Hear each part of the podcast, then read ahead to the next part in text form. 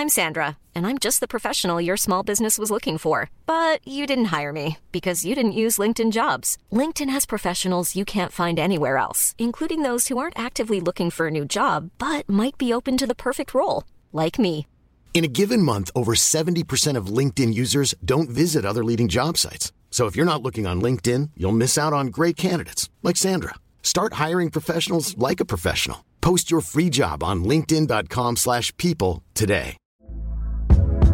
Hey there, it's Michele Norris. I'm host of a podcast called Your Mama's Kitchen. When I travel, I'm usually looking for a way to find a taste of home when I'm not at home. And one of the things I love to do when I am at home is entertain. And Airbnb allows me to do that. When I was in California recently, I rented a house that had a great kitchen. And when we were sitting around the table, we we're all thinking, we're in someone else's house. Someone could be in all of our homes as well.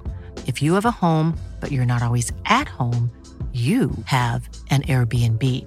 Your home might be worth more than you think. Find out how much at airbnb.com/slash host. Kia ora and welcome to another Aotearoa Rugby Pod. I'm Ross Karl. Joining me, of course, James Parsons, Bryn Hall, Crusaders halfback down in Canterbury. And boys, it's been a big week for rugby. It's been a sad week. It's been an exciting week. It's been all sorts. It's been quite an emotional roller coaster. Um, but let's start with the tragic passing of Joeli Vidiri and Inga Tuigamala. The Jipper, a blues man. Tell me a little bit of your memories. You must have met uh, Inga along the way, or Joeli. Yeah, you obviously had a little bit to do with both of them, and obviously growing up, watched a hell of a lot of Joeli doing some special stuff in a Blues jersey. And when Ted um, was involved in coaching with us, he brought a lot of the '96 legends through to present jerseys. And like sometimes, like guys will come in there sort of like that Phil Gould sort of inspiring hard edge speech, but Joeli just rolled up and just said, "Have fun, boys. Do it with a smile on your face, and here's your jersey." You know, like he was just that's how he played the game. You know, he did it. He did it for the love of it and the enjoyment, and I think it shone through in all his highlights that we've seen. Um, you know, of, of recent days. Um, I'll tell you what, if you watch that um, highlight of his to get on the outside of the Sharks play, I think it might have been Joubert. Yeah, yeah. Didn't Caleb Clarke outside Wes Goosen look very reminiscent? Like I think it was because I was watching the highlights the night before, and then I saw him go on the outside. I was like, man, that was pretty impressive. Just a clean set of heels, right, Britain? They just go, saw it and went. But it was almost the same line. It was like, Yeah. oh, it's beautiful to see. You obviously grew up watching a little Yeah, bit of was. Joeli. Yeah, I did, mate. And I think the biggest thing, my earliest memories, my dad actually got a lot of things off him. Also, the chip and chase. He was a massive person for getting through the line break and then doing a chip and chase over the last defender, usually the fullback, and you would almost just regather it right in front of him off the skill set that he had with that. But yeah, mate, I um, was actually there with Jip. I remember when Ted brought in a lot of those Blues men um, in the '96 and kind of the guys that um, foot the path for the Blues in, at the start. And you know, Joeli was such a, a bubbly and just a, a happy-go-lucky guy, like Jip said. He uh, just came in and said, "Enjoy yourself," and you could just kind of tell that's what his mindset when he was playing rugby. Just went out there, and enjoyed himself, and you know, things happened in and around him on attack and, and defence. And so, um, yeah, really tough, really tough day for New Zealand rugby, not only with Joeli, but obviously Inga as well, who was a big, um, not only for just the All Blacks, but I think the Pacific Islanders as well, and what he brought to their community, and um, and also you know what he does did off the field as well. It's, it's really tragic, and in a short lifetime, they brought a lot of joy to a lot of us. So we'd like to throw our condolences out there to the families of both Joeli and Inga. Um, we really appreciate what they did for rugby, and obviously as men as well. They were uh, wonderful people to deal with along the way. Very, very nice people. Let's carry on though. Roger Tuivasa-Sheck. Let's get into the quick fire round. Asked you last week, I'm going to ask you again this week. Is Roger Tuivasa-Sheck an All Black this year? Yes. Yes. Incredible debut. Apart from a missed tackle, I thought he was incredible. Have we already seen the match of the season in that game, the Blues versus the Canes, with the Canes coming through right at the end? No. Um, the first two rounds, it's the game of the obviously the game of the, the game, but um, there's probably going to be some more belters moving forward. Are you telling me you didn't enjoy the end of that? It was tough. it was a tough finish. After what I would say the best 40 minutes the Blues have put out on the field in about eight years. It was very, very impressive. So incredibly dominant with so many great players and so many maybe unexpected players for some people standing out in a lot of ways. They'll get into that soon. Team with the most to work on, Bryn. Uh, Drua. Agreed. Well, uh, actually, no, because we've got the same, I'll go something different. I think the Rebels. Rebels. I think the Rebels, oh, I didn't see that 13 plus against the Force coming. I know the Force are playing well, it's not disrespectful, but they almost went backwards from that Queensland game. Okay, who was your standout player from Super Rugby Pacific in round two? Has to be Ardie. I just thought, not even the try. I got 14 carries.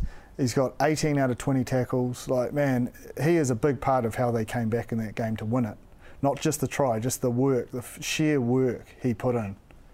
Man, he was, he's just phenomenal. He's such a ph- phenomenal player. It's just ridiculous. To have that sort of stats, both sides of the ball, big engine, and then have the ability to score that try in the 80th minute when he's put in all that, mm.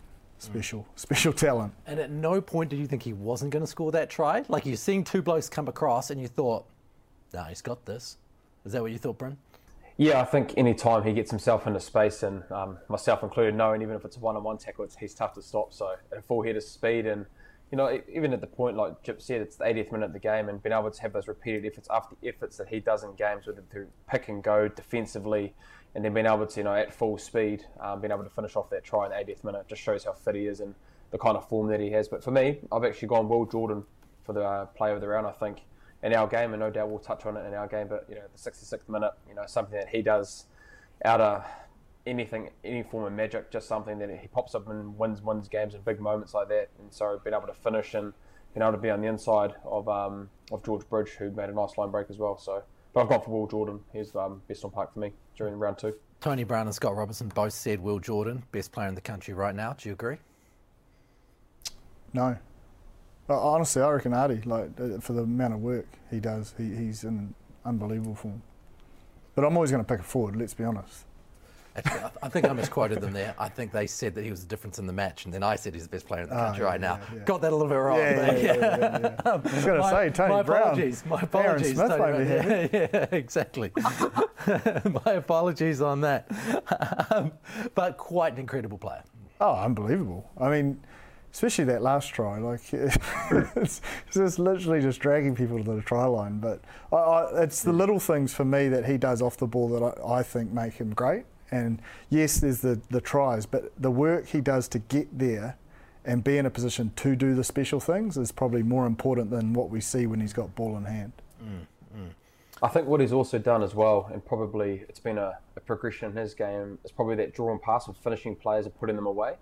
I think it was probably a work on early in his career. Um, you know, there was a couple of times when that draw pass to finish probably wasn't where that where wanted to be, whether it be right out in front or behind the shoulder or just uh, a bad pass. And so, you know, the first two weeks he's actually scored tries, but at the same time he's actually put guys away like Leicester, and then um, obviously other examples of when he's done that as well. Now, you talked about Ardie. What about Julian at number 12? That's quite impressive. We got ourselves a new Ngani Laumape in, in the midfield there. Potentially, but what I really liked about Julian's performance is when it mattered, he stood up and said, Give me the ball. You know, in that last 20 minutes, he was a big factor of getting some good gain line carries, some good carries off the kickoff, um, and, and defensively as well. You know, like with, with Roger and um, Reeks coming through that channel, you know, they were pretty solid for the most part. Um, so, yeah, I, I think he made a really good. I was really in, interested to see how he went, and I think he made a really good fist of it but we'll get to that dream team midfield a little bit later. I, I don't want to lose. I, I don't. I don't want to lose my nerve too early. Combined with Bailyn Sullivan, another relative look rookie in the midfield in Super Rugby, what did you think of that combo there, Bryn? I mean, completely brand new combo. It seemed to go all right. No, look, it did. I think um, the two touches that probably stand out for me with Bailyn was when we first set up that try with a little kick in behind, and yes, it comes back to the, probably the communication that was given to seeing where that space was, but to be able to execute it for Wes Goosen's try, it's a, um, a great ability to be able to have it as a midfielder, especially. You know, you want to be a ball carrier, but having those subtle touches of having a kicking game was really good. And then you look at that pass that he gives to Ardie Savea when he obviously fends off Roger Tuivasa-Sheck, and that at full speed. Honestly, for our viewers, how hard that is to be able to go running at full speed, get about give about a 20 meter pass flat to Ardie, and the difference of having that ball in front and being able to have Ardie running at full tit to be able to then beat those two defenders with Sam Nock and I don't know who the other player was coming across. Harry but Plummer. the difference of having that out of yeah, Harry Plummer, having that in front or having it in the back, and then Ardie then be able to have to get the speed to then get into into full gear. So look, I was really impressed with those two big moments because like those that's probably the winning of the game. Um, those two moments that Bailyn had um, a massive input, input in. After watching that, do you stick with them in the Hurricanes midfield? Oh, I think you can't go away from those two big plays. I agree. Um, that that deft kick was almost more impressive than the finishing fend. Mm. Um, that was a nice touch, and and Asamoah runs quite a tight line, so there wasn't much of a gap. You know how easy it is for a foot to get in the way there, Bryn, if you put one through. Yeah. And he just found it perfectly, and because Asafa ran that tight line, that's what made it so hard for Harry to turn and cover, because he needed to have that connection as well. So every player on that edge played their role perfectly. Describe what you mean by tight line. Oh, he just ran. So if I'm running towards commit you, he, he ran a sort of down line, as Bryn says, into that space where he kicked. Coming against the grain. Yeah, and and that drew that defender and the Blues defender. So it made that gap quite tight. And to get a grubber through there, well, it's it's messy. Like it was uh, it was a, it was soccer skills. Mm, between him and Zarn, there's some mm. skills in that family. Oh yeah, and I think they're both starting to stand up at Super Rugby level now. Uh, I think we've seen it in, in patches at um, NPC. Zarn more so in Super last year, but um, you know Bailyn's certainly put his name on the map now. Hey, we've been going for 10 minutes. We haven't really talked about RTS yet, so let's get into it. Eh? As far as the debut goes in Super Rugby, that was pretty damn good. What did you like about it? Oh, just I think he's something different. You mentioned about Julian being Ngani, but uh, there's a little bit of that, like the power in his carry, his ability to always get between defenders and like explode out the other side. Um, and, and, some of those carries off the kickoff, those are tough carries, and he's just he's into it. I mean, I thought he was really good defensively. I know everyone's going to look at that missed tackle, and he probably just let um, Bailyn get on the outside because of Bama's pass, but he's 14 tackles out of 17 um, in a tough area to defend. Um, Reeks was mm. really good defensively as well. Um, man, I, I, would say it's probably the best cross code debut. Like if you think about Sonny, he went to flanker first and Toulon, and, and it took him a while to find his feet, even when he came to the midfield here. Um, you know, and that was at NPC. Like Roger's gone straight into Super Rugby, um, but I think it's his ability of knowing the game, coming all the way through school. Yes, there was a bit of a penalty where he didn't release the ball, and but man, he, he just looked as good as those highlights when he was an 18 year old kid, didn't he? Like uh, it was so impressive. Like, oh, I was I just I was kind of surprised. Mm. You know, like it was it was a real clear clinic, except for one missed tackle, in my opinion. Yeah, I agree. Look, if you if you look thinking about it, he's had two preseason games, and then he's played the first game in, in Super Rugby um, against the weekend. I, look, I thought he was tremendous, considering what you need to have as, as a 12 at this level. Um, you know, you can have you can be classes, you know, as a battering ram and a really good um, ball run and ball carry, which he did really well. You look at the fight through contact and their offload to, to Rieko early doors, and then um, his footwork off kickoffs, and then even in general play as well. You know that left, left foot step that we've seen so much in the Warriors and the Roosters.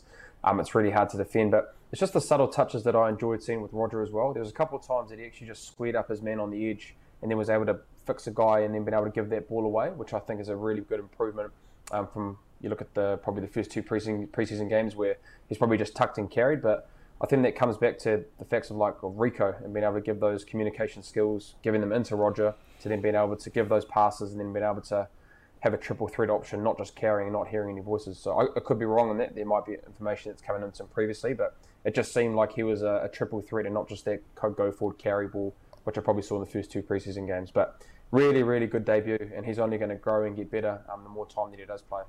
I think Bryn as well with his passing game, his ability to inject himself through defenders and offload is going to be, yep. you know, like that. That's what Sonny was known for, his ability to do that. He, like a couple of times on the weekend, he he made that look yep. easy when that is not easy. Mm. Um, and if you can get it to someone like Reeks in space with that pace, mm. um, he, he's going to attract defensive attention now. So it may be harder, but what that does is it creates opportunities elsewhere. So he's going to have some challenges he goes through. You know, he's a little bit of an unknown at the moment, but the more video footage people get of him in this game, it'll mm. become harder for him.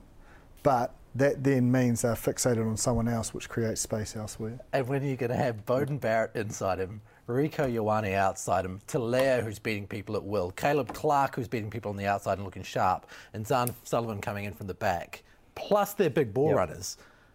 Boy, you can't focus on one guy.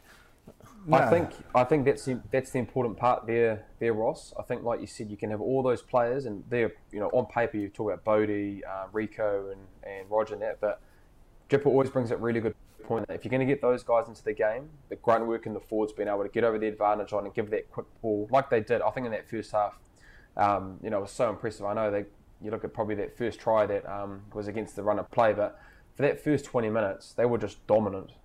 The, the, the ball carriers, the go forward, the animation, and everything that was in and around that, and the patience.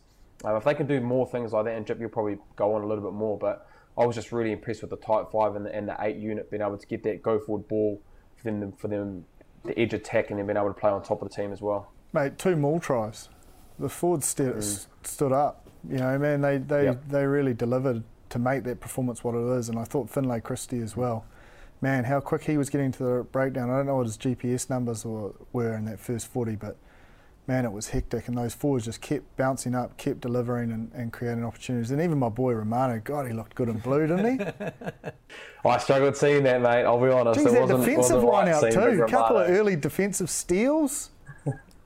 God, it was a thing of beauty. Boys are very fortunate to have the big man there.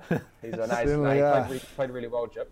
No, he did. But, so did um, Josh Goodhue. Yeah, well. They all did. Yeah. So what happens? Why in the last 30 minutes after such a dominant performance all the way through, did this fall apart? Well, I think it's easy to look at the Blues, but I think you have to credit um, the Hurricanes' mm. ability to stay in games and a couple of their key leaders. You know, it, w- it wasn't easy as well. Like Jordie went off around the 60-minute mark or 58-minute mark, and and Ruben Loves comes on, and he just he looked really comfortable. Um, in his role, and, and guys like Julian really st- stood up, and we're speaking about Ardie, but um, their forwards uh, I think that's where it changed. They really muscled up the Hurricanes, and a lot of those tries that Salesi just walks in um, un, untouched is due to a lot of the work the forwards did by sucking in defenders, and that just tightened the right. Blues D line, and then it just made it a little bit all too easy to to get that ball to yeah. Salesi. So I don't think it's all about what did the Blues do. I think it was the the tactical shifts um, and follow me sort of mindset that the Hurricanes forward pack had that that did the damage and it allowed them, and then a, probably two moments of brilliance. Um, and we know the yeah. one with, with Bailyn. I think I think probably two replacements who I thought were were massive for them was Brayden Iose and Flanders. I thought their injection coming off the bench, and you talked about Ruben Love, who I thought um, came on and added as well. But you know the touches that Iose had in that second half, just being able to get over the advantage line, offload, or even squaring up, and then being able to get them put put players into space you know, I think he's one guy that um, I thought was massive on the weekend, being able to, with the likes of Ardie, we know that's a, a really good carry and being able to, to work really hard. But I think the likes of bringing those two on, or Flanders and Iose, I thought they were tremendous on the weekend and added a lot, and probably one of the reasons why they scored three tries in the last 10 minutes. So, what's the conversation in Blues camp then? You've gone through, and like you said, some of the best rugby they've played in a decade, and then you lose it, but you know what you can do. So, how do they feel? I think they have to feel pretty positive. Like you, have got to acknowledge what the facts were, and, and that was some of the best footy. But now it's just fine tuning the decision making. So, not letting sides in. So no intercept passes. You know, no easy turnovers that lead to points. Um, and and making sure that you know, like games are 80 minutes of, you know, multiple little moments, and you know you have to win a hell of a lot to win games. And that momentum shift can turn so easily. And I think it's just a reminder how ruthless this comp is. Um, and it takes no prisoners. You, you, only have to turn off. And I think it was two moments defensively that, that let um, the Canes have a sniff to believe that they could come back and win it. And that's all it takes. You know, out of 80 minutes, it's it's two moments of three or four seconds. Mm, and a touch and go score in the corner from Salesi Rayasi, that could have gone the other way and it all would have been different. Yeah, 100%. But the opportunity could have been um, stopped before that, if, if, you know what I mean, because there's a few defensive guys that weren't on the same page, whereas in that first half they were really well connected and, and knew what they were about. Let's talk Salesi Rayasi in this left wing spot, Bryn. Salesi, I feel, is a guy who's shown a lot of talent over a long period of time, but maybe hasn't had the consistent run at Super Rugby that he probably deserves. Um, are we going to see that this year? And if we see that, how does he stack up against Caleb Clarke and Leicester Fainga'anuku and those big, powerful left wingers that they're around? Oh, look, he, he's right up there. You, know, you look at, we talk, like you said, Ross, the Bunnings NPC and probably Mitre 10 Cup the last two, three years, he's been the focal point of their Auckland squad and scoring tries and, you know, making, um, you know, breaks and tries out, out of nothing. And so probably just hasn't had the opportunity at Super Rugby level because there's just been a you know there's been so many good players that have been in that Hurricanes back three, so probably hasn't been able to have an opportunity on the wings. But you know you look on the weekend, and I thought previously when we played him in the in the preseason, he was the best player on park for them. And you know, but in saying that, like I said, they've got a lot of depth there with Jules, and then Wes Goosen who's been there for a while and who's played really really well. But no, I think for him he's a guy that you look on the field and he, anything that can happen. And so when it comes into those situations of tight games, you look at Will Jordan. You know, for us, you need a player like that that can just change it and then being able to um, change the game right then and there with his ability. And so Salesi Rayasi does that. But I think for him, again, it's just the consistency of probably the work off the ball and being able to get himself into the game when um, things aren't going his way. You know, like I said. Um, the ball came to him a lot on those little on those on the edge and was able to finish. But I think for him, it's those second and third efforts of like what Will Jordan does and being able to, and Leicester does that as well, off the work off the ball, that he can get himself involved in the game. But um, a great start, and you know we'll probably, um, hopefully, get some more consistent rugby under his belt in the next couple of weeks. Is it too early to say he's got the front running for that left wing spot? I know we're only two rounds in, but. Um, well, I did some deep diving into this. Hey, here we go, the um, book. Yeah. Um, and choosing that uh, left wing was quite challenging. Um, and this is going to sound biased because everyone's going to think I've just chosen a Blues player, but Caleb Clarke stacks up as the form winger, in, in, in my opinion, just purely because statistically he, he had eight carries, got 91 metres, which was more per carry than any other player. All those carries were gain line. Leicester was, uh, you know, the week before was really high. Again, really pr- impressive this week. And then um, Salesi Rayasi was was good, but where they differ is defensively. Mm. So different D systems, I understand that, but you know, Salesi and Leicester are around the 85% mark defensively, and, and Caleb was at 100, and so that's where because I couldn't pick it honestly. When you watch on face value, it's such a hard position to pick. Um, and then I was like, well, I'm going to have to go in to see where the point of difference is, and that's where I went with this week in terms of form is, is defensive accuracy even though Salesi made a great play and, and Cory Jane would have loved it because it's his beautiful D system with that intercept, um, it can be quite key on the left flank um, around uh, those defensive decisions as well. You know, it's not beautiful. Cory Jane's haircut. that is, and actually, Bailyn Sullivan too. There's some average um, haircuts going around, Bryn. I think it's the fashion, the mullet, isn't it? What is it if you're a player? It's good on to see Cory still got hair to be able to do it. So fair play to him, probably having that at that, um, at that age. So he looks um, he looks quite sharp. Saw him saw him on the weekend, so fair play to him. Bryn's far too classic yeah. short back and sides to get into that kind of stuff, eh? He is. He, he, he likes to look sharp, slick and sharp. Look good. He used to always say to me, "Look good, feel good, play good." Yeah. And then I'd say, "Bryn, play well." if, you, oh. if your grammar is good, you're going to play well. he doesn't miss me at all. That's that King's College education, isn't it?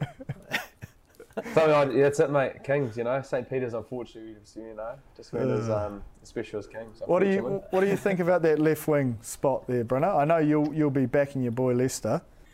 Yeah, it's oh, it's tough, mate. There's like those three guys there. They could, um, you know, any three of them could be in that position. But I actually went, I actually went Salesi Rayasi just for the fact of he did make that defensive read and being able to. That's obviously how the um, the Hurricanes like having that intercept and it was probably much. It was a 14 point play in, in, my mind. You know, the Blues in that first stanza were really dominant, and then being able to, you know, take that momentum away from from them, and then being able to score that try. It felt like a 14 point play for me.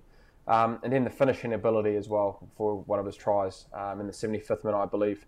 Um, you know, they don't get themselves in a position to be able to score that third try unless that last try, sorry, if he doesn't score that. And it was a hell of an effort to be able to do that. And then um, yeah, I think again Leicester's played really, really well. I think not he didn't score as many tries as he did on the weekend, but the offloads that he was able to put players away and really tough and condensed defensive um, pressure that the Highlanders put on us was being able to get them away and being able to set us up for phases to then score tries. Um, and then again, Caleb Clarke, his first game back, running a beautiful cross line into score his try of Finlay Christie, who I thought was outstanding, and then um, defensive as well, like you talked about.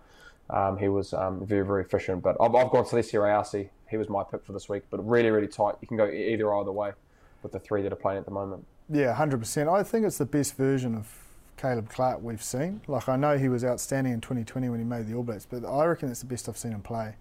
You know, his decision making to back his pace or go, you know, through players, you know, I think he you know, six defenders beaten, you know, three clean breaks, way more than any other winger on the weekend. I think it's exciting for where he, he can get to and, and what opportunities can be presented to him. And he's he's mentioned publicly that Rogers brought the best out. They've, they've been glued to each other in that off season. Didn't get that NPC. Um, for the amount of time off for footy, that was one hell of a shift. Mm. And, and you could see when he celebrated his try, he's a man with a connection to Inga, a man yeah. with a connection to Joeli. You know, that game meant a lot to him. 100%. And, and that's why I didn't really want to make my comparison about him going on the outside. But if you watch both those clips together, um, it, it's pretty um, formidable how, how similar it is. And yeah, massive, massive day for him. Mm. You know, to, to be able to perform the way he did and, and show that show that spirit. Big game for you guys down against the Highlanders. Uh, pretty solid win there, 34-19. Brendan, what were you happy about from that game? Oh, probably the finish, being able to, to finish that game. Look, I thought the, the Highlanders in that first probably 10 15 minutes really brought the intensity to us. And um, unfortunately, penalties in the first early part of the of that first 20 minutes um, put us on the back foot. But you could just see, feel on the sideline that um, the intensity and the defensive pressure they're putting on us. And then, you know, we really had to grind our way back. And, um, you know, Sevu gets a quick tap to be able to put us in score our first load of points and then been able to score a try as well and then another try and then just before half time very similar to the week we had before against the uh, Hurricanes we had a penalty to go um, to go ahead and, into half time and then I think it just kind of went back and forth at 40 to the 60 mark just um, eyeing each other's out everybody throwing every, everything at us and then went back and forth and then um, I think it just came back to that moment with Will Jordan um, really opened up the game for us and then um, our forwards and that last stanza probably muscled up a little bit, um, especially with Tams's try to finish off. I think um, just the ability to stay in it. I think we probably saw in the first half that they were spreading the field really well, Jip, and you probably would have seen that. They spreaded the field really well, and we actually came into half time and thinking if we picked and go through the middle to be able to tighten them up, um, we get a little bit more pay out of that. And you know, you look at Tamaiti, um, Tams, Tams's last try, um, you know, we went pick and go from about 15 metres out went right through the heart, and then you know Tom saw that little whack line um, against the grain. So overall, it was a really tough game. I know there was a few few sore bodies after that game, like there usually is with a with a derby, but um, I thought the Highlanders were a lot better um, than they were in week one, and uh, we're very very fortunate and really happy to get a bonus point win in, a, in a, such a hotly contested um, game on the weekend. You lads would have been happy 10 minutes in, four penalties, and then mm. you only, you know, had seven for the other 70. Yeah, it's pretty. That's pretty good um, ability to switch that on its head, because it's been a talking point the week before where you probably couldn't rein it in, but there definitely was. Mm. There must have been some chat that that managed that well. Yeah, it was, Jip. It was talked about a lot during the week around not giving these guys opportunities because, like, their line out ability and their variety that they have with specials, going into four mans, um, rip plays. You know, the more time we gave away penalties, it just gives them opportunities to be able to go into their games and giving Tony Brown and their attack um, a lot more opportunities. And so it was disappointing the first four penalties within the first 10, 15 minutes because we talked about it so much. But I think the the movements that we made from last week is we're actually able to listen, identify it, and being able to connect and being able to get the results from there and not being able to then infringe and have more penalties against us. So um, for us, we always want to evolve and we always want to get better. So look, we don't want to have those four penalties moving forward. But I think the important thing and the positive um, response from that, like you said, was just being able to have six, seven, seven penalties through the rest of the game and you know not putting ourselves under pressure like we did the previous week. I think as well, what probably differentiates you guys at the moment um, is your defence. Defence wins championships. We know you and I are, are, both big believers in that.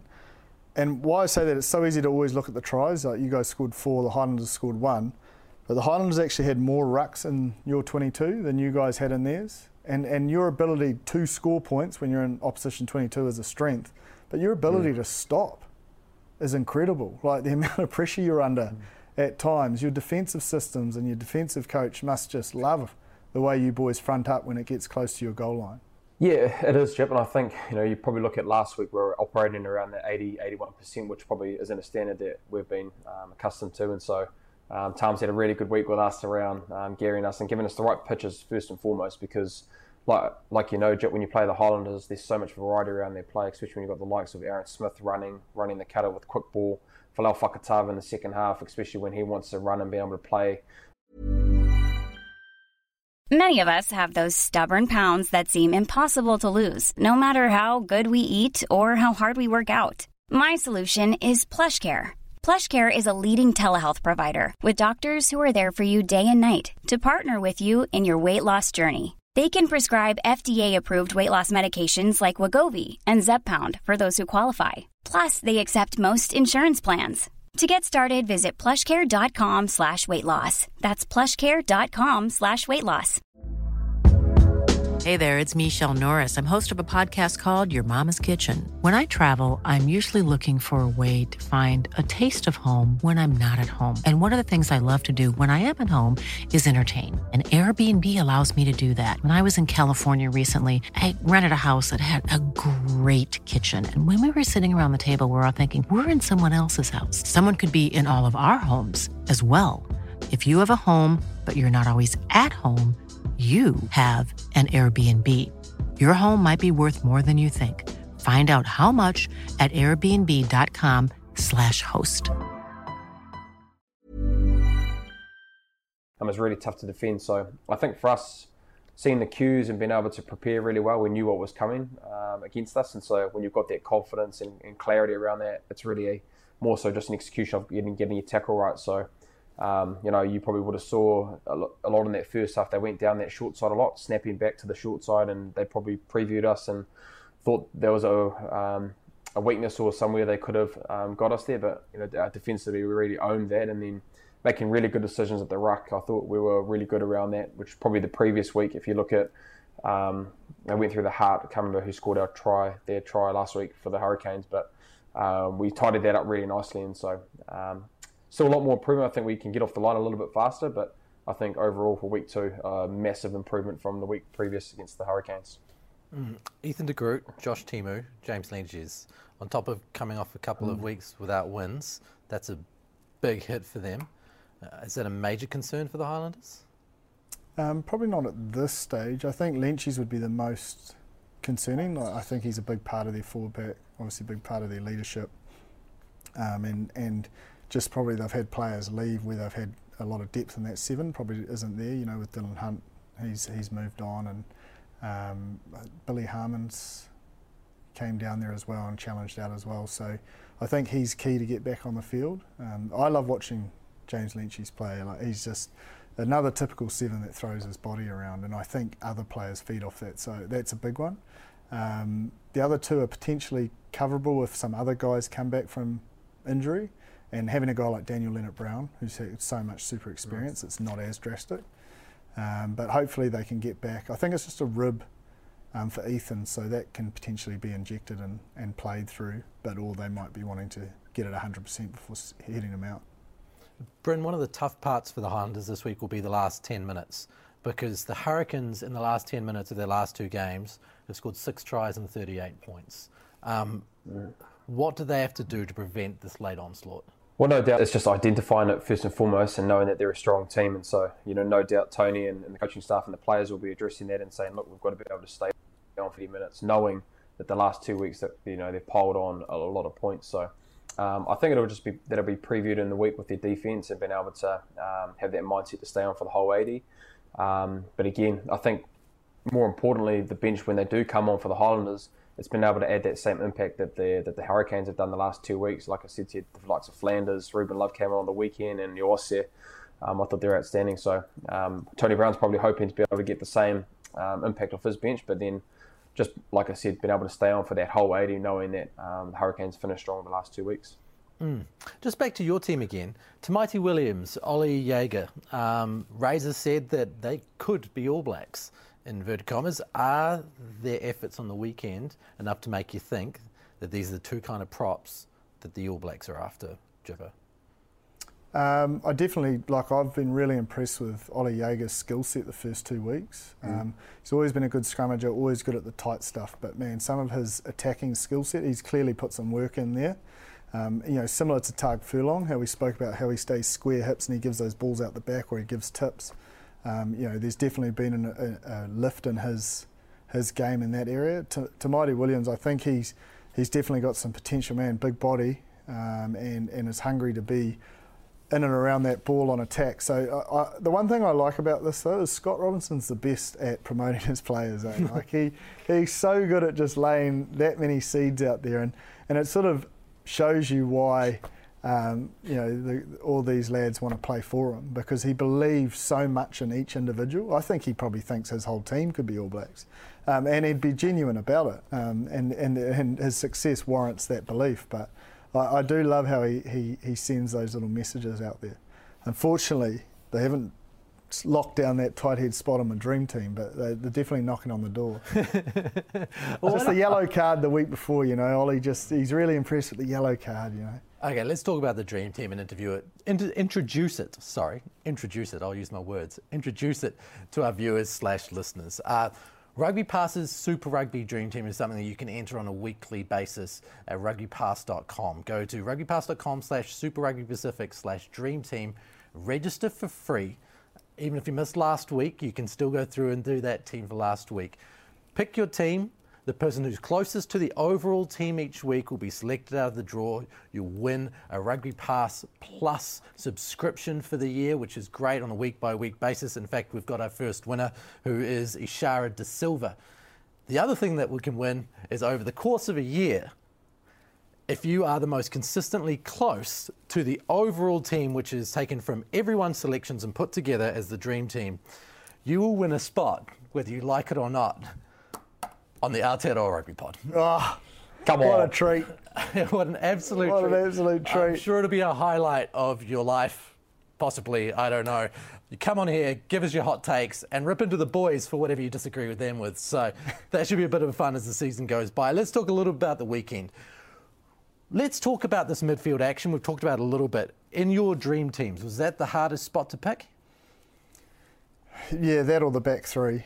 There's so many. Like the back three is ridiculous. Actually, probably the back three um, is hardest. But I went with Julian at 12 and, and Reeks at 13, um, and and just purely again, um, every 12 and 13 had great attacking stats, but defensively those two shone um, in terms of their accuracy and ability to uh, make sure. I, I just think it's a key part um, you know, to be nailed down if, you, if you're going to be successful in that midfield because that's what makes that position so hard is the defensive abilities of it. Mm, mm. So who's in your back three? My back three, I've gone Caleb Clarke, the left wing, Yeah. Sevu Reece, the right, Yeah. and Will Jordan at 15. But man, between him and Jordan Bar- Jordie Barrett, it's hard. Mm. And then in your midfield? Mm. Julian and Reeks. Julian and Reeks. It's, tough to stop ball in hand, that particular dream team outside back combo. What about you, Bryn? Um, I actually went. I went Rog. I went Rog. I think was, I was pretty impressed with his performance on the weekend. Um, and then I've also gone Bailyn. Oh, yeah, gone for Sullivan as well. The, the performance that he on the had on the weekend, and like I talked about, moments in games and the two moments that he had were massive um, in that Hurricanes victory. And then the back three, um, I wanted to put Leicester, but you know, I think Celeste Reyes, the way I just talked about him, I had Celeste, had Sevu Reece for his two trials on the weekend and the way he worked, and then Will Jordan, I had at fullback, but Jordie Barrett is is in and around there as well, just with his performance on the weekend as well. You know what I love about Sevu is he just finds a way to get in the game. Like there's not many players Yep. that sprint off their wing to do that quick tap and score, but that's a momentum shifter, and it's so like powerful for a team. Um, his his energy, smile on his face, and ability to do that is a lot harder than he makes look. uh, but he's got a lot of courage to do it. I, I, I go back to Bailyn. The only reason, um, you know, I agree he had big moments. I thought Izaia Perese as well in the Waratahs was extremely good at centre, but both of them were around that 50-60 tackle percentage. And I just think it, it, in in this game at Super Rugby level, if you if you're tackling at 50%, you are going to you know let teams have some opportunities. Uh, this week, the Moana Pacifica players have got a chance to get into this dream team. You know, they've been having to wait. Uh, what do you think will come off this weekend against the Crusaders for the Moana Pacifica team? Oh, look, I think there'll just be a lot of energy and excitement to be able to be playing. They've, they've gone through a real challenging patch, you know, with, with isolation and getting their team back on, on deck. But I think there's a lot of excitement, a lot of focus um, in their um, environment. And, and I just think they need to take the lessons they had against the Chiefs, because that's the sort of marker of, of Super Rugby and understanding that balance of play. And, and I think they can learn from the Drua a little bit. um, of being composed in, in certain moments. So if you use the Drua, for example, on the weekend, they'd been on D and held the Brumbies out 10, 15 minutes. They got a penalty under their sticks, like they were out on their feet, and they took a quick tap. Mm. And, mm. It, and then it, and that ball was turned over within two phases, and the Brumbies scored. Yeah. So you, you, you can't be your own worst enemy. You've got to be really composed, and you've got to be really clear on what your game plan is, and also understanding the impacts of defence not only in the current moment of the game in the first half when you're all injured and you can do a quick tap, but for later in the game and how, how that can potentially allow teams to pull away. So I think that'll be the key focus. Yeah, uh, let's put you in an awkward spot again, Brent, because we love to do this whenever the Crusaders are about to play somebody.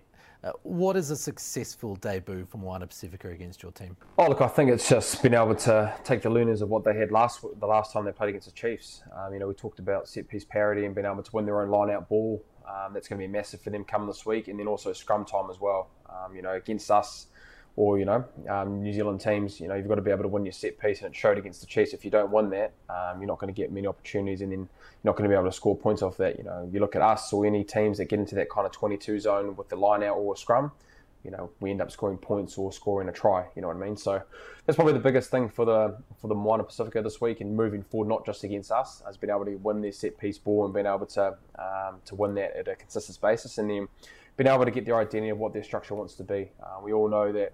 Um, they have a great ability of flair, being able to play, but like the draw, um, it's been able to have those opportunities um, when they do have them, and they're not being able to, you know, lose ball really uh, through the first couple of phases, being able to own your set piece, get your, your maps of what you want to the first couple of phases, and then being able to play off that. And then defensively, more so as well, um, being able to be in your structure and being able to make teams really work for it, work for their tries or work for them. Um, whereas, you know, you don't want it to be cut through the middle or defensive area just through the fact that they're not on the same page. So that's probably what I think Aaron Mauger and that coaching group is, you know, a couple of things that they'll be looking forward to. And um, it's going to be a great opportunity for them. You know, they've been waiting, um, obviously with COVID um, and in Queenstown, but uh, they're playing in Dunedin. It's going to be a, a, special night for that for, the, for a lot of those men being able to put on that jersey for the first time in a meaningful um, Super Rugby Pacific game.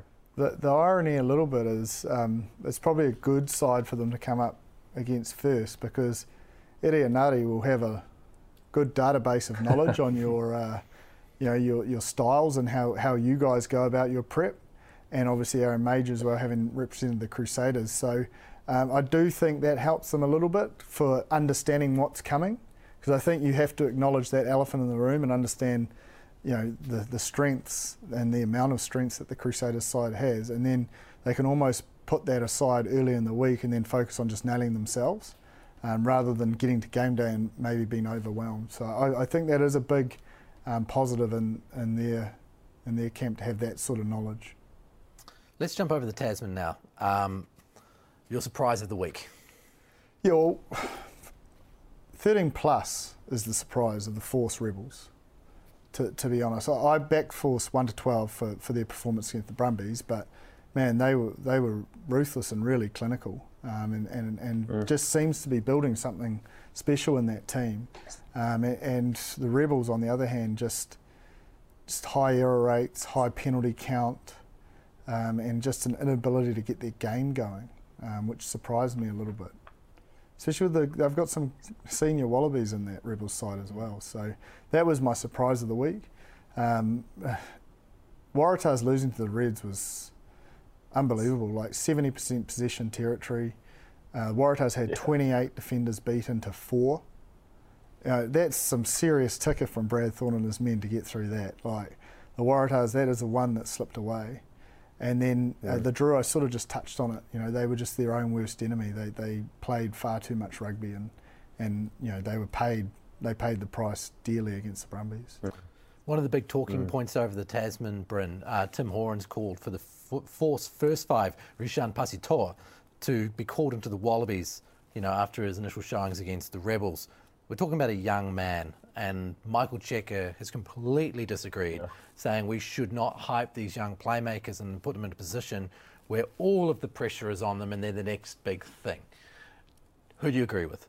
I think I agree. I'm actually going to go with Cheika on this actually because look, I think um, look he's you know, Pasitoa. I thought he was know, great on the weekend, and I, we will touch on probably a little bit more around the force and how they how they won that game. But I think you do need to be careful. You know, you look at Lolesio, who's a pretty a pretty good example around this. Um, a young man who was playing with the Brumbies, and then obviously Quade Cooper, Quade Cooper came back and was been able to learn off that. So I think if they are going to be able to put him in the squad, it's been able to have that kind of nurturing him in to be able to like see what it's all about. You know, very similar to an apprentice with the All Blacks, what they've done with young men coming through the system. So um, I think Cheika is right. It's been able to nurture him and been able to give him consistency and playing in Super Rugby. You know, I think it's great that he's been able to play.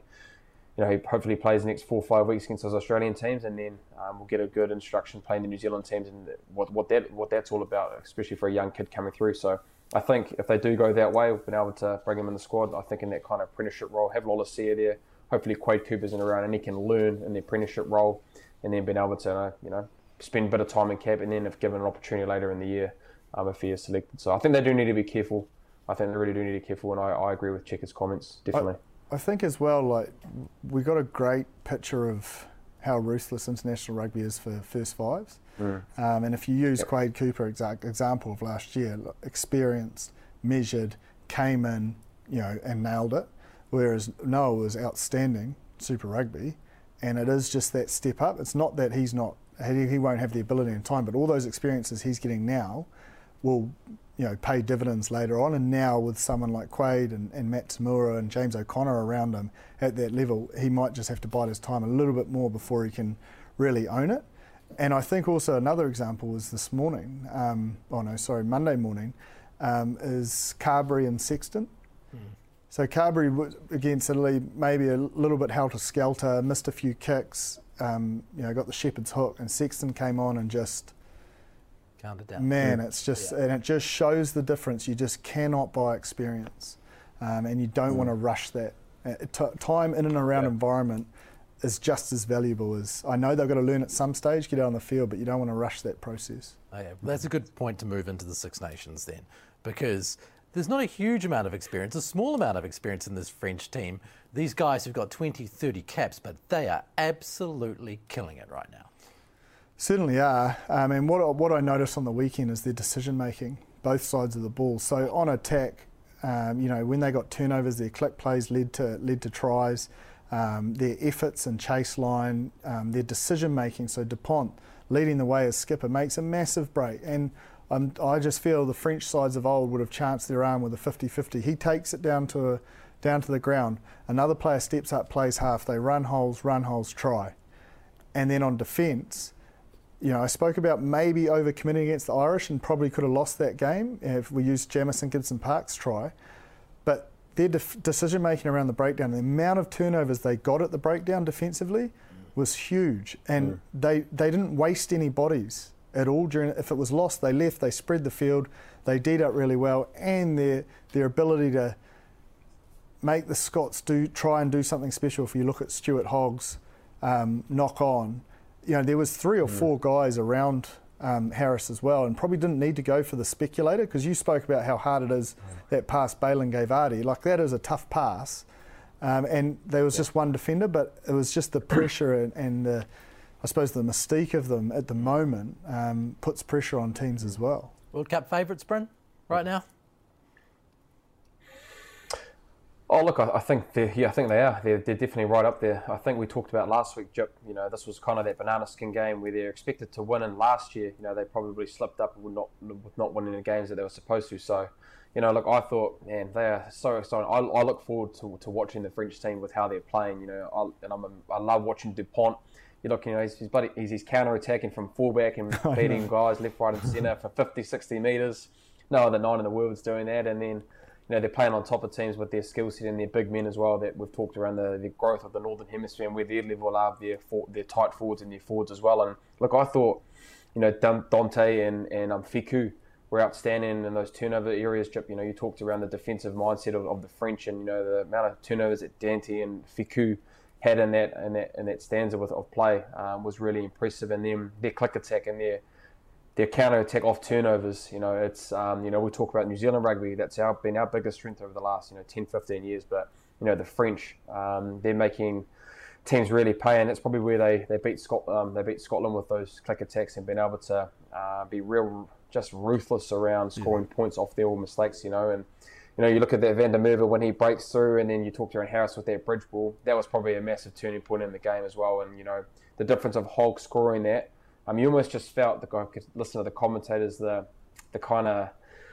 the just the drop in their hearts with the Scottish with that kind of um, with that with Hogg knocking that on because it was such a pivotal moment in the game, and they've done so hard to be able to try and fight back um, against the French. And so um, Scotland were great, but they just missed too many opportunities in that game, whereas the French were just far more ruthless and were way more clinical, and was probably the difference with how clinical and ruthless they were in those moments.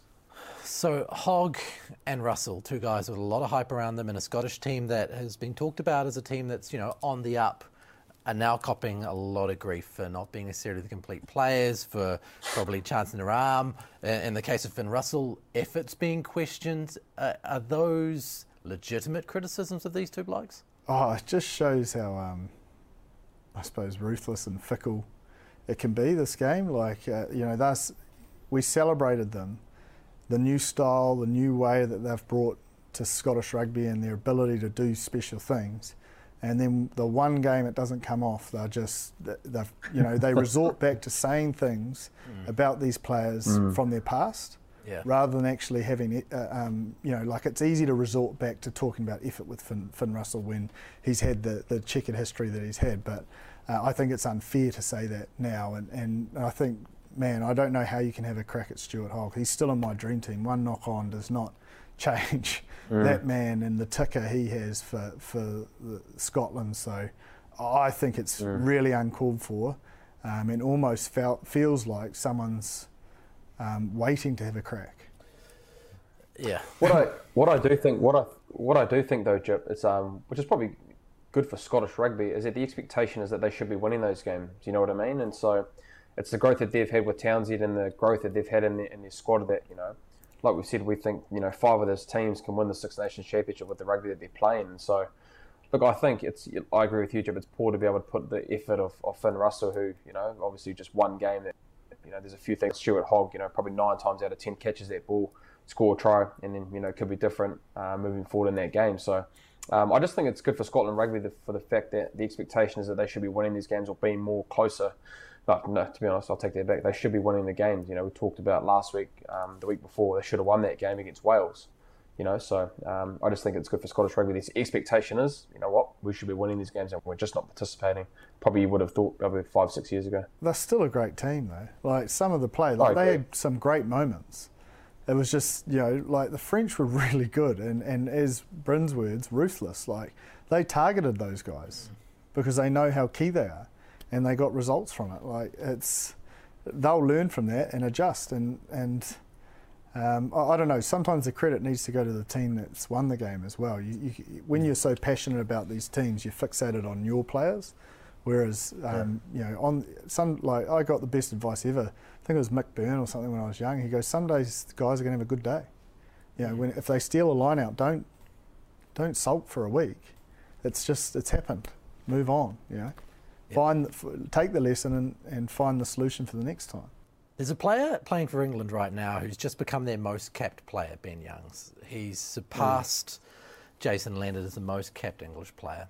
Now, Ben Youngs is a guy whose name is always around because of his longevity. But when we talk about the best nines in the world, we're always been talking about, you know, I think the last few years we've had Veru de Will Genia, Aaron Smith. Um, now we're talking about DuPont he's maybe not a guy who has got the credit that he deserves, Bryn?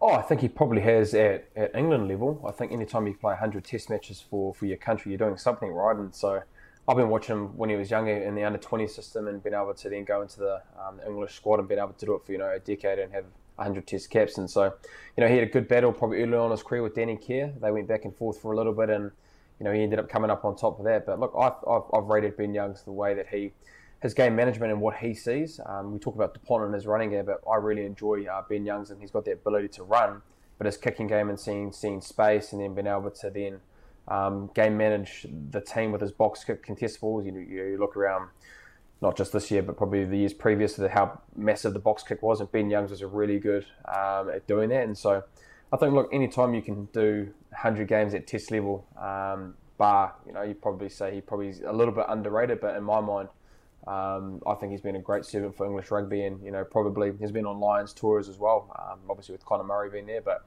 um, really rate his ability to play rugby, and um, it's uh, it's a great achievement for a guy that's done it for a very long time. Style of fighters probably doesn't help him mm. in the style that England play. So you know you you mentioned Aaron Smith, Will Genia, Dupont. The style their team plays allows them to probably be a figurehead and, and stand out whereas he selflessly plays his role for his team. And I think the way he keeps getting selected is because he is a team first and does what's needed on the day, and it's never about himself. Uh, and, and I think that's probably his biggest strength. Um, and I think his game management and kicking game is a big part of why England's had a lot of success over the last few years. Mm. Speaking of English success, up 17 0 against Wales. They only went on to win that, was it, 23 19. Is that a concern before playing France? I think it is in the sense they scored one try to three. The Welsh scored three tries. Um, and I know they had to win the game and chance their arm, but the, the French are going to score points. But they're also really good at stopping them. Mm. Um, and you're not going to be able to pick up a win, I don't believe, in threes because their discipline's been quite good. They haven't allowed a lot of entries into the 22 from defence, defensive errors or teams haven't taken the three against them. So if the French can stick to their guns and, and be disciplined on defence and not give the three point accumulation, England are going to have to find some attacking flair. And, and they've got the guy there to do it in Marcus Smith. They've, they've got the players. Um, it's just maybe a change in mindset around penalties of going to the corner um, early rather than you know banking the three. Uh, because, like I say, the French are in some form, but they were in this form last year, and we all expected them to win the Six Nations. So it's just how, you know, it's both sides of the coin. I think England have the ability, but they may just need to change their style to get the result.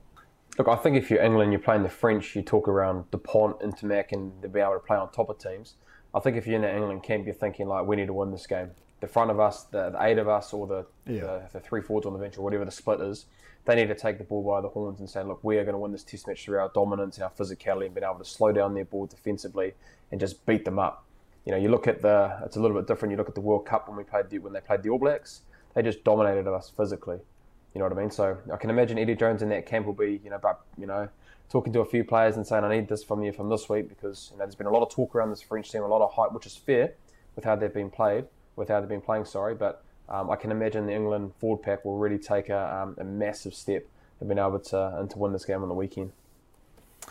Yeah, and if they win it, they're you know they're up front of the comp. Yeah, it's all on.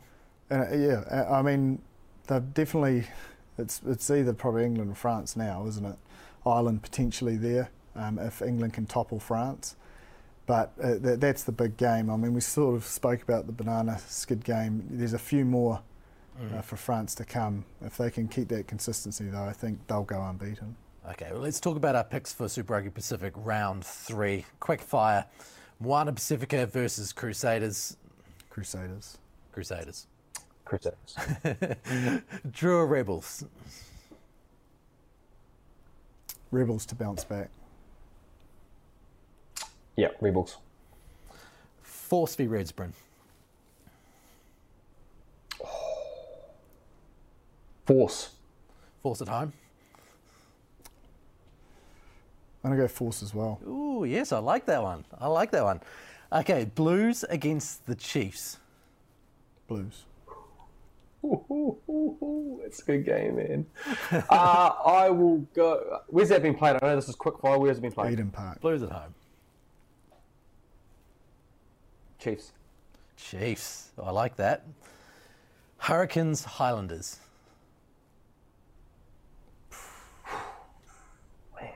I like this. The suspense is making me excited for the weekend that you guys can't pick these. Hurricanes. I think the Landers have to win, or else they go zero and three. Oh, so I like it. I like it. We're going to have something to debate next week when this all comes down to it. And finally, Brumbies v Waratahs. Britain. Brumbies. Yep, Brumbies. Brumbies, rightio. Well, stick around. Catch all of those games on Sky Sport this weekend, all the analysis on rugbypass.com. I'm Ross Karl. This is James Parsons. That's Bryn Hall down in Christchurch. Another Aotearoa Rugby pod, all done and dusted. We'll catch you all next week. I've got to go because otherwise I'm going to be in the dog box tonight when I get home.